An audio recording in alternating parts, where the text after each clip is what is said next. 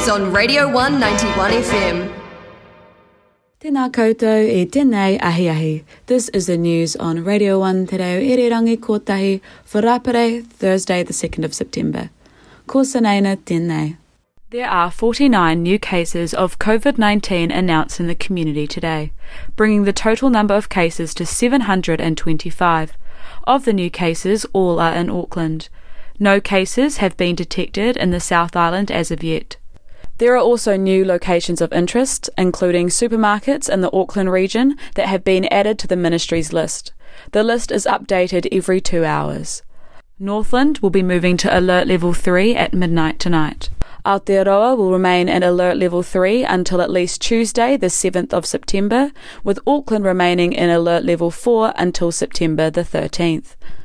Anyone with COVID 19 symptoms should stay home and contact their local healthcare provider or Healthline at 0800 358 5453 to arrange a test. Vaccines are now being offered to everyone over the age of 12. You can book your vaccine online at bookmyvaccine.covid19.health.nz. Demand has been reportedly through the roof for a limited number of study rooms made available on university campus under Alert Level 3. Otago University announced on Tuesday that they will be offering a limited number of socially distanced study rooms on campus for those students with inadequate home study resources, with those campus sites including the Marsh Study Centre, Link Building, and Hunter Centre open for business today. There will be 10 study rooms available between 9am to 5pm Monday to Friday, 10am to 5pm on weekends, all around the Dunedin campus during Alert Level 3. Masks must be worn while inside the spaces, with no access to water or printers provided. There is a maximum of 10 students per study bubble, and the university will be enforcing physical distancing requirements of 2 metres between each student in the bubble. There will also be a supervisor at each of the study rooms who will be monitoring Alert Level 3 protocols. The university has stated that they may consider further academic provisions if the lockdown is to continue. To book a study bubble space, follow the link in your student email. Over 2,100 vaccines were administered at the Kaika's pop up vaccination clinic at Forsyth Bar Stadium earlier this week.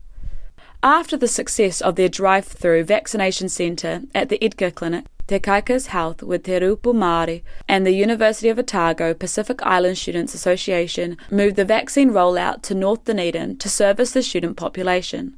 Of the total 6,000 available vaccines that Critic Te Arohi reported, 2,100 were used. Otago University student Quinton was impressed by how efficient the Te Kaika staff and volunteers were. I was vaccinated within about three minutes of arriving. Staff were friendly, courteous, and made sure you knew where to go at all times. Overall, very seamless and well run. Another student, Zach, attended the drive through vaccination clinic on Monday. Extremely impressive. All the staff were enthusiastic and lovely. Uh, those who administered the vaccine gave a really thorough rundown of any side effects and what might happen, which was really reassuring. And you had to sit for about 15 minutes afterwards. So all I did was just listen to Donda in that time. It was quite good. The social distancing at the event was also pretty impressive. So 10 out of 10 all, all around. If you're looking to book your vaccine, you can call Te Kaika at 0800 847 862.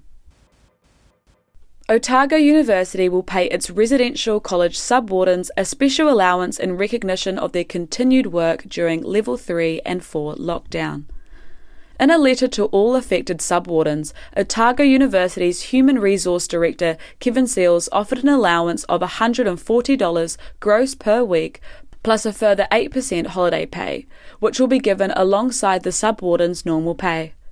The payments will commence starting on the 23rd of August and will continue during level 3 and 4. Subwardens who spoke to Radio 1 say they were very stoked to be recognised by the university.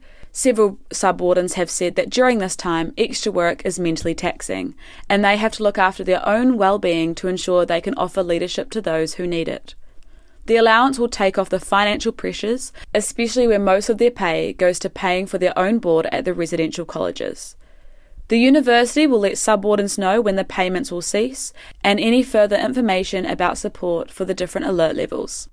The Radio 1 Dog of the Week. Dog of the week is the Dachshund, aka the sausage dog.